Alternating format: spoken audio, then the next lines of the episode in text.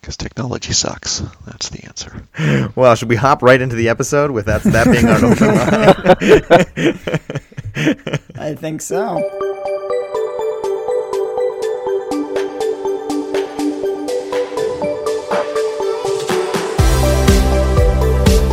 Welcome to ADSP, the podcast, episode 38, recorded on July 28, 2021. My name is Connor, and today with my co host Bryce, we interview Sean Parent about the Adobe Software Technology Lab.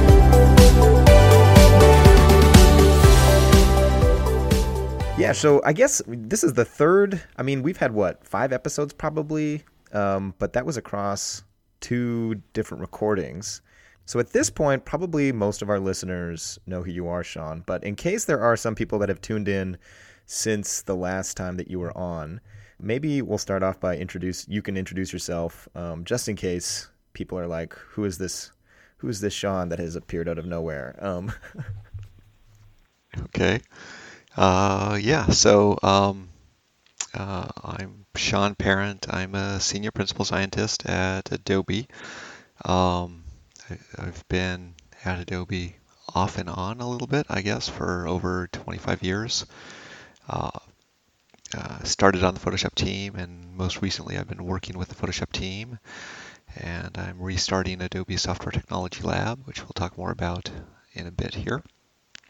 Uh, before Adobe, I was at Apple for five years. I worked on QuickDraw GX and then the transition to PowerPC.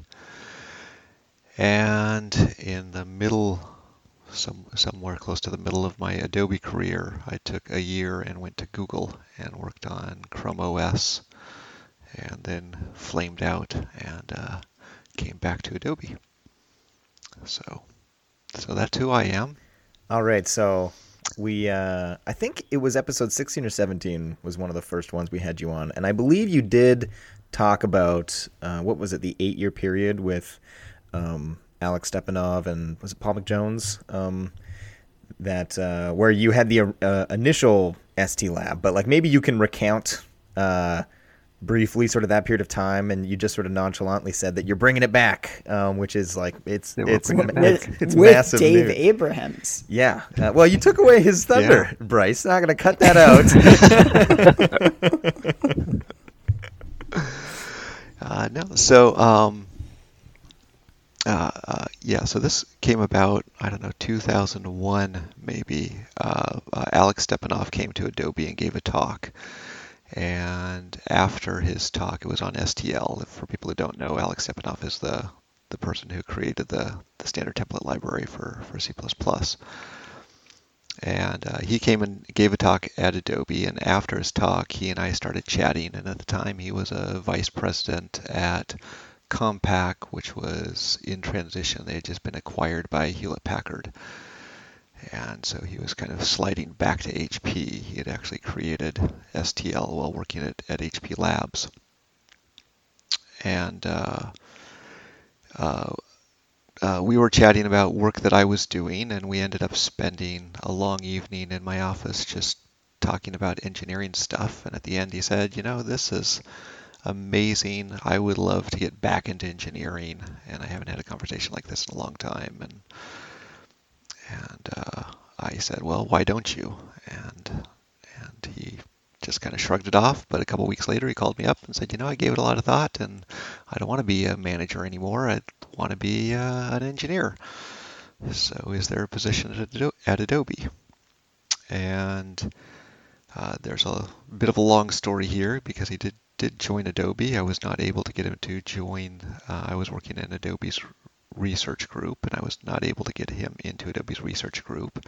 So he joined a different group, uh, one of our shared technology groups, and found it a bit frustrating. There was a, a bit of a mismatch there between somebody who's who's kind of a very senior researcher and mathematician, and a group that's just slogging through a bunch of bugs. And and uh, uh, the result of that, you can find. I gave this story at at Alex's retirement party, so there's a video of that online. Maybe you can link it in the show notes.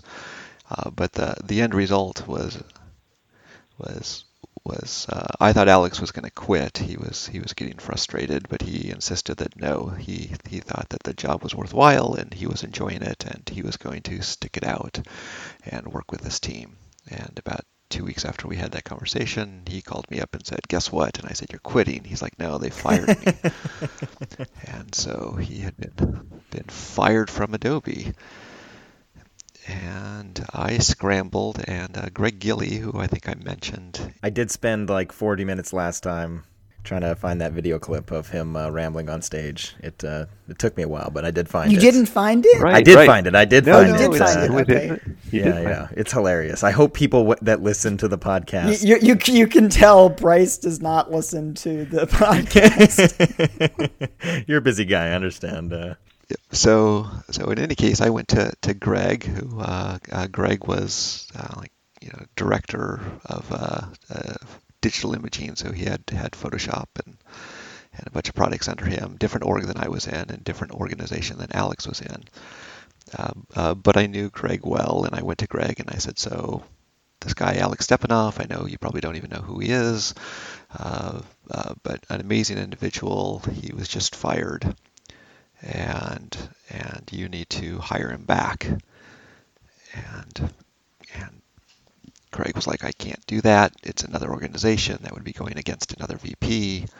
Um, uh, I can't hire this guy back. And and I said, well, I'll put it this way. I said, if if he goes, then I go with him. And and so why don't you at least take the time and and go out to lunch? And uh, uh, have lunch with the man and see what you think. And so he went to lunch with Alex and came back and called me and said, you know, come come to my office. And I came in and he was he said, you know, God damn you. He said, I'm gonna I'm gonna hire this guy back. and he said, but here's the deal: if I hire him back, you have to manage him.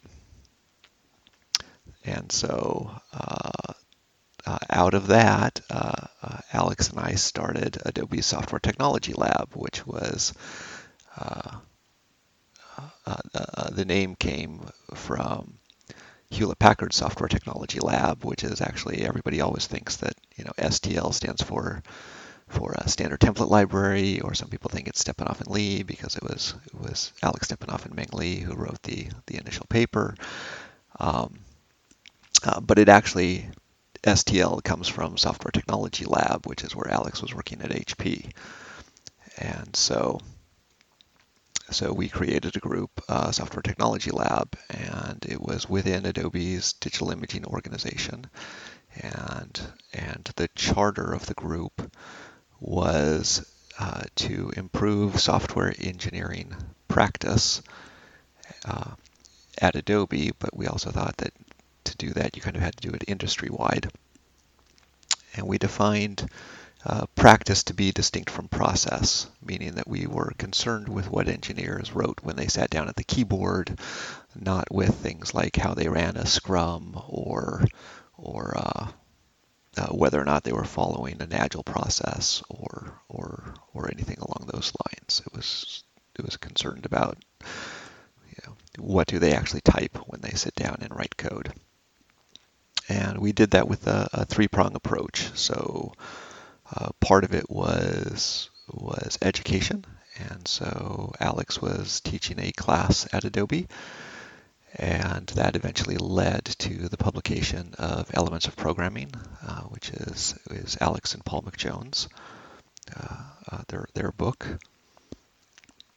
And part of it was libraries, so uh, you know, besides education, we had libraries and tooling. And so that uh, uh, uh, created something called the Adobe Source Libraries, which are still kicking around. They've kind of moved into my own domain, which is stlab.cc. And they're still available up on GitHub and still in wide use inside of Adobe.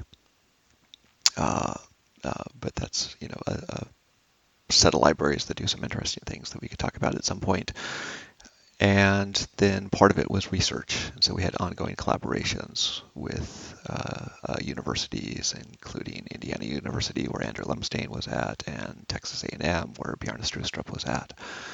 Um, uh, uh, and we brought in Paul McJones, who Uh, for people who don't know, Paul's been around for a long time. He worked with John Backus uh, at IBM. He worked on the the uh,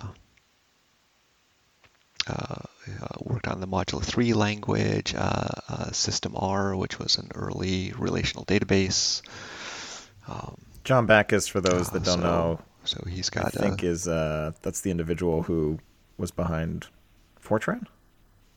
individual who's behind Fortran, Turing Award winner. Um, uh, if you've ever heard of of EBNF right, yeah. as a way to describe grammars, that's that's uh, Backus is the B in EBNF. Um, so yes, quite uh, prolific. Uh, uh, one of the one of the greats in, in, in the industry. And another person from Adobe's research team was Matt Marcus, and he also represented Adobe on the C++ Standards Committee at the time and then Foster Brereton, who uh, who's now a very senior engineer on the on the Photoshop team, but he and I had worked together on the Photoshop team. He had been my intern for a while on Photoshop, and he joined the group. So kind of the peak of the group, there were five of us, and we had a good good eight year run, and then had kind of a spectacular, very political uh, flame out at the end of the eight years, and that led to me resigning, and that's how I ended up at Google for a while. And Alex and Paul uh, left. Alex went to A9. Paul retired. Um, uh, at that point, what led to the flame out was actually uh, Adobe went through a round, round of layoffs, and and Matt Marcus had been laid off, and not. It was a decision that I had absolutely no say in, um, uh, and I thought was was a very wrong decision. I think I maybe uh, I knew this, but I forgot that the reason that you left Adobe uh, was because of that. Um, yeah, I don't think yep. I knew that, but and it, and it coincided with the the flaming out of the ST Lab. Um, yep, yep. So so and at that point, uh, Foster had already slid over uh, back to the Photoshop team. So so he was kind of spared the whole uh, the whole implosion of the team. Here's a question, Sean. Do you um, do you, you you were only at Google for a year, right? Yeah, just over a year. Yeah. Um, do you do you regret having left, or because like you, you came back to Adobe, so so obviously it was okay. the right place. But like, do, do you regret having left, or was it just sort of like you like you needed a break, and and and even if it maybe wasn't the right long term decision, you felt that like in um, hindsight it was a good thing at the time good thing for you? Uh, it, it was a good thing for me. You know, I don't see how I could have stayed at Adobe under the circumstances. Um, I came back kind of under very different circumstances. Uh, the promise at Google was, you know, they gave me a great pitch that they were creating a new OS from the ground up, and it was a web-oriented OS, and they had read a bunch of my papers, and they liked my ideas, and they wanted me to inject my ideas into this new OS. How do you say no to something like that? Uh, the, the, reality was the new OS was Chrome OS, which isn't really a new OS. It's it's uh, Linux uh, with the Chrome browser tightly bonded to it. Um, uh, I don't really think uh, the manager who I was speaking with had actually read my papers. He had read some of my blog posts, which meant we agreed on the problems, but not necessarily the solutions. And uh, uh, so I was a bit of a, a, mismatch with the with the team that I was hired into, and was kind of going against the grain of both the team and and uh, and Google. Um, uh, that said, I still, you know, very much believed in the vision of of Chrome OS, and I'm still a fan of of Chrome OS and kind of what it is and and and uh, you know where it's at. I think it's it's an amazing product. Um, uh, uh, you know, so so yeah, you know, I learned a lot. I got to work with some some great people. Um, still have friends that I made at Google, but for me personally, it was not the right fit, and it was was a you know a painful environment to work in because I'm somebody who if you if you give me a problem, um, uh, I will kind of keep chewing at it and keep coming back to it and keep revisiting it and just keep kind of drilling down. And and I will uh, you know if it's an interesting problem I'll obsess about things for years and just kind of keep chipping away at them and Google was not an environment that that allowed for that. It was uh, you know here's the highest priority problem. Get it done enough that it's not the highest priority problem move on to the next problem. And I don't I don't switch tasks like that well. So so it was it was it was not a good fit. Um, From my point of view, it was an amazing year for you, Sean, because we're forgetting what came out of that year. yeah. Uh, but that's where the That's a Rotate comes from, your time at Google. That is where That's a Rotate from. That was there, the, the, the long story of the C++ seasoning talk is on A9 videos. I went and, and gave it at, at Amazon when Alex was over at Amazon. And yes, so the the backstory on that, the, the code that I put up in the in the C++ seasoning talk is is code from my very first code review at Google. Oh wow, I did not know that part. Yeah. yeah, so you know at Google, you know you kind of have to earn earn gold stars. You have to you know get your your readability certificate and your code review certificate. And Even you to, uh, had to. even me, it doesn't matter how senior you are coming into the company. So so you know, I joined the team, and I'm I'm the noogler, right, with the beanie hat, and and uh, uh, I've got to uh, uh, you know go through code reviews, and I've got a mentor who's going to you know look over my shoulder during the code review to make sure I'm doing the code review correctly according to Google's guidelines. And I was given this piece of code. Um, uh, uh, to review. And when I do a code review, the first thing I always look at is, is are there any loops? And if so, what are the loops doing? And this was a very long function with a whole bunch of loops in it that I'm reviewing. And I'm like, what in the world are these loops doing? And so I sit down and, and kind of draw it out and, and you know, they're, they're, they're iterating over vectors and and and erasing elements and inserting elements and uh, like like what in the world is this thing?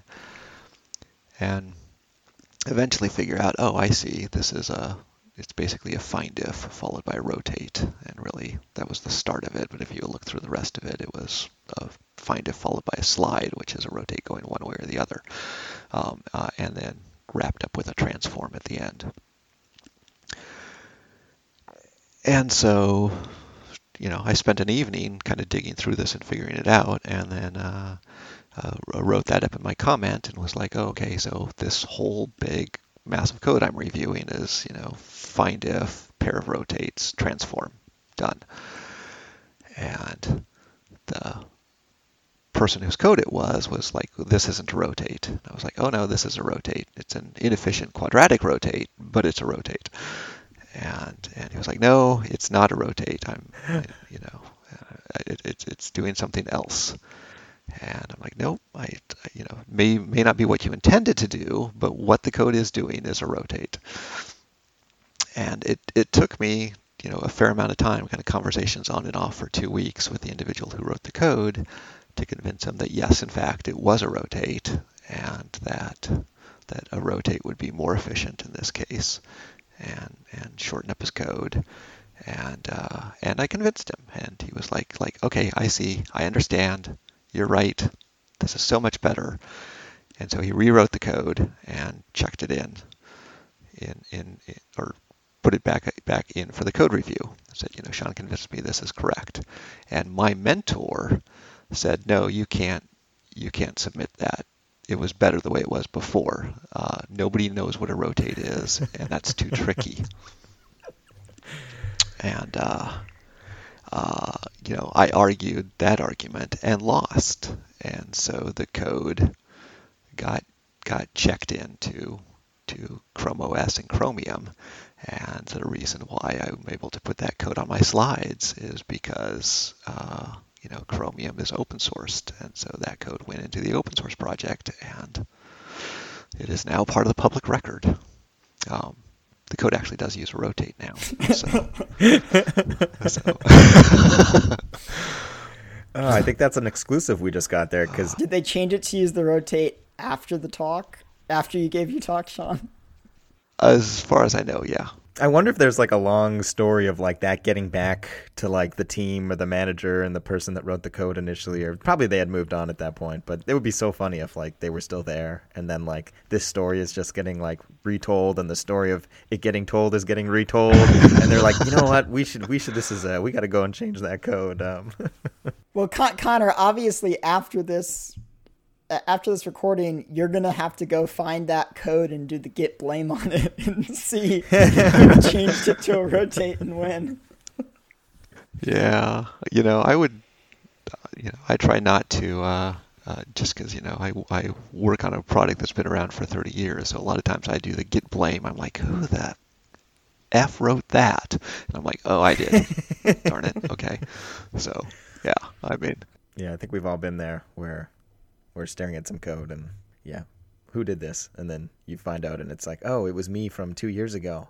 Ah, that's impressive. I didn't know what I was doing two years ago. I can't believe that works. Uh, yeah. Yeah. Yeah. It, it, it, it was a bit of a culture shock though, going from being a, uh, you know, managing a, a, a, a research team with some world class computer scientists on it to, um, uh, kind of, you know, working as a noogler with, uh, I, you know, I would say a, a you know an organization that, that, that didn't care about about uh, about about your previous history. So so that was a bit of a culture shock to slide into that. So where was I? Yeah, so so that's that's what Software Technology Lab was. We had a you know I think an amazing eight-year run. Uh, like I said, the Adobe source libraries are still in heavy use. Uh, I still have some ongoing university collaborations going with uh, uh Jaakko Järvi, who he was at Texas A&M, and now he's at uh, what is it? I'm trying to blank on the name. It's a we'll, we'll fill it in. It's a, a, a university in Finland. Uh, we worked on something called property models, which are, are are within the library, and now I've got Dave Abrahams hooked on on property models uh, and we, you know, uh, uh, wrote the book, published the book, Elements of Programming, uh, uh, which which I think kind of had a, a, huge influence on C++ and formalizes the ideas of generic programming. Alex Stepanov is the person who created the the term generic programming. I think Bryce, you've said that that's the only book that you've read on C++, correct? The only programming, not the only book that I've yeah, that's read. that's what I said. yeah, I'm quite it's, it's, the only right. programming book that I've read, though. Yeah, yeah. I'm actually because I'm in the middle of the move. I'm uh, I'm packing up all my books right now, and I'm like I'm tempted to get rid of half of them because I got all these C books that I never read, but. Uh, uh, I, I'm obviously not going to get rid of my Elements of Programming copy, which uh, was a it was my like 20th birthday gift from my mentor, Hartmut, uh, who just appeared in the office door on the day of my birthday. And he's like, Here, you should have this.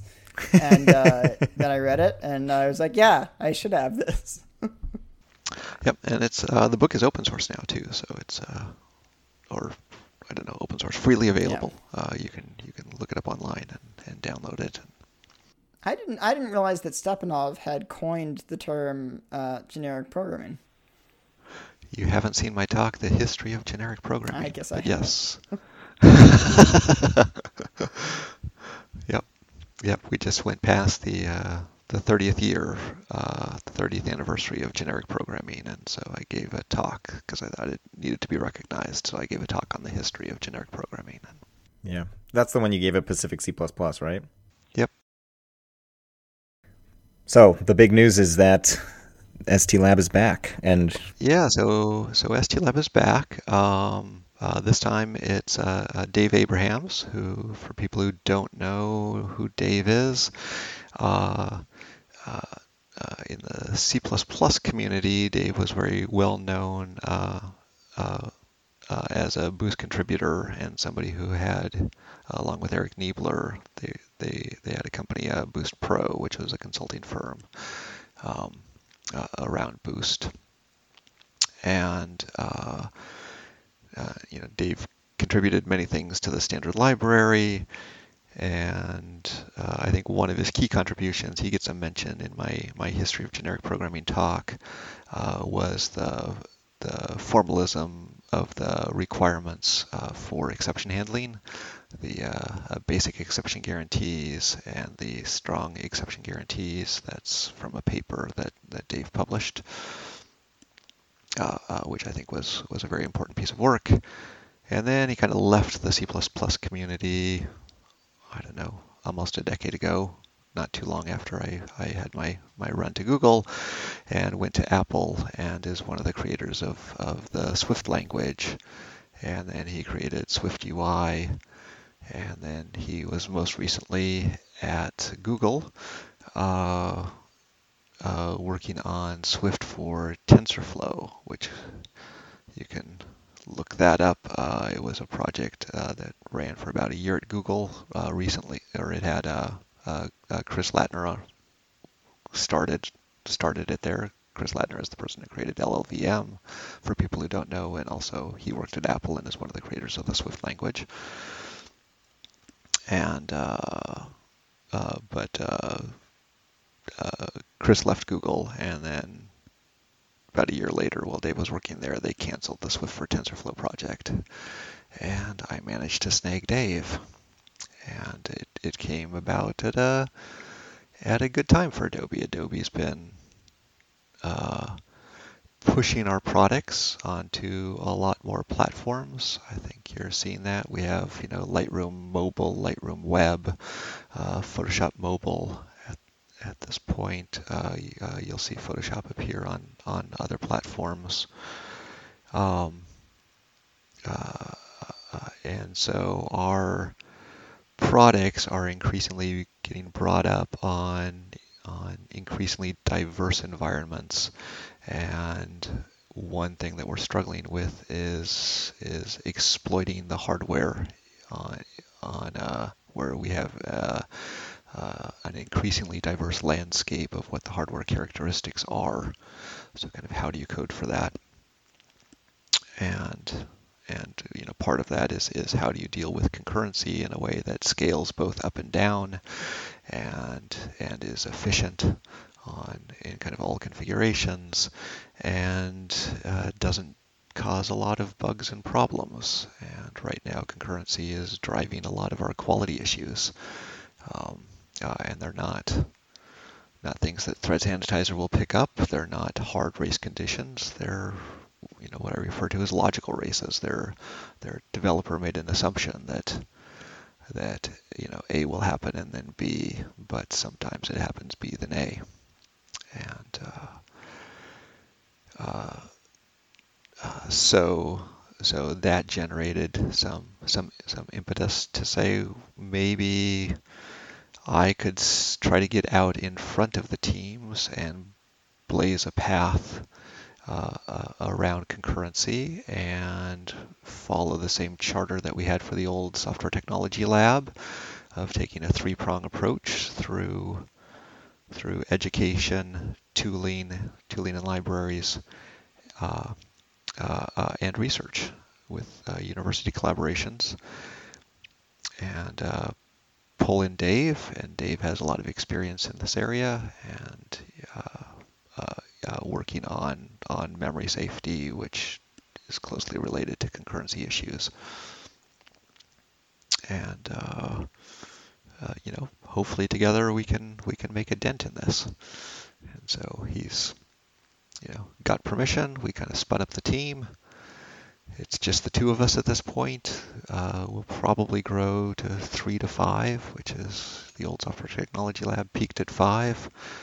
Uh, I, would like to like to get in between there. Uh, we're looking at the the problems that the the teams are having and trying to figure out how we have an impact on them. And so we'll be restarting some classes soon. We're taking taking a bunch of notes and we're kind of identifying what are some of the the key problem areas where where we think we can we can come up with some solutions that can can filter back down into the teams and have an impact. Is there a chance um, this is going to be like A9 Videos 2.0 where they're going to get posted on YouTube yeah, at some point?